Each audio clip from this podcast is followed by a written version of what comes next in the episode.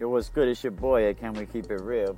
I'm looking into the Cleveland Browns, which last year finished 0-16 in the AFC North. They didn't even make the playoffs.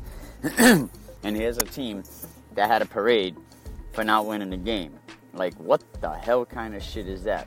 But in 2017, the total offense finished with a 308.9. They're 24th overall in the NFL. They were 22nd in passing and 18th in run. Total defense, they came in at 328.1. I mean, the draft recap, they took number one, Baker Mayfield, out of Oklahoma. Then they had another number one. They took fourth overall, Denzel Ward. 33rd overall, they took Austin Corbett, outside linebacker out of Nevada. And another number two, they took 35, which was Nicky Chubb, a running back. Also in the third, they took Chad Thomas, defensive end. In the fourth, with the 105th pick, they took Antonio Callaway, a wide receiver. Let's see, what else did they do? On the 150th pick, they took Genard Avery, which is a linebacker. In the sixth round, on 175 overall pick, they took Damian Ratley and Simon Thomas as a cornerback. I mean, the Browns will have four offensive linemen taking up nearly $31 million in cap space this year. That's crazy. But they won't be protecting Mayfield, though, not at least for the beginning part of the season. I don't see them using him right away. General manager John Dorsey traded a third-round pick and paid $16 million to bring Tyrod Taylor from the Bills to bridge the franchise for Mayfield. Taylor, who is 28, is coming off a season in which he brought the Bills to the playoffs. Real talk. Shout out Tyrod Taylor for the first time in nearly 2 decades. But it was also unceremoniously benched midway through the season just to open up a roster spot in Buffalo. Taylor's expected to bring stability such as it is to the position for the season. But how well do you think Taylor will have to perform to keep Mayfield on the bench? Or do you think Mayfield wins the job downright in minicamp? Can they even win 4 games? Can they win 6 games? Some people have them going 8-8. Some people only have them winning 4 games. A 4-game improvement in any one season is impressive, yet such a feat would just move the Browns to 4-12. That said, it would be the most wins the team had in a single campaign since 2014. The team set up for it.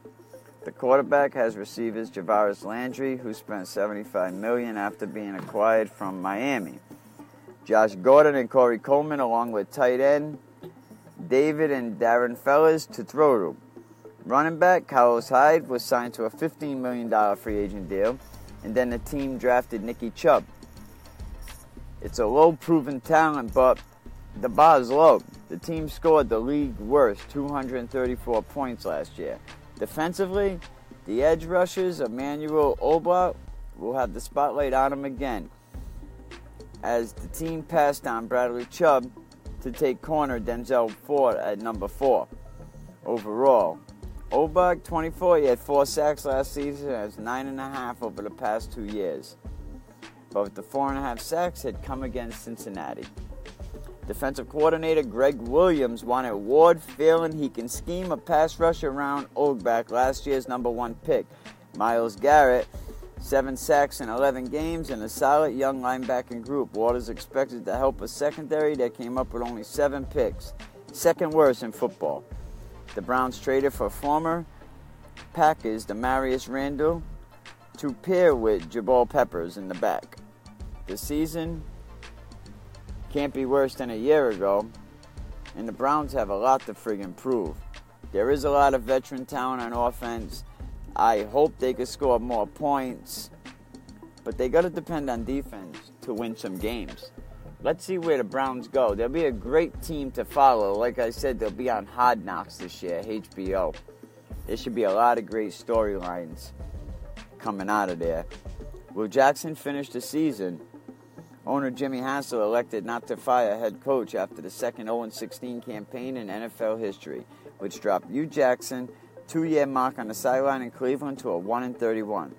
Instead, Jackson hired former offensive coordinator Todd Haley to call the plays and former Bengals coordinator Kenny Zamp to coach the QBs. How long is Jackson's leash? How much rope will they give him enough to hang himself? Do they have to start the season with a few victories to ensure that he keeps his job? Nobody really knows. Find out with more Cleveland Brown news. You are listening to Can We Keep It Real? Download it on Apple iTunes or Google Play and several other platforms. Hit me up on Instagram at CanWeKeepItReal, and also available on Twitter.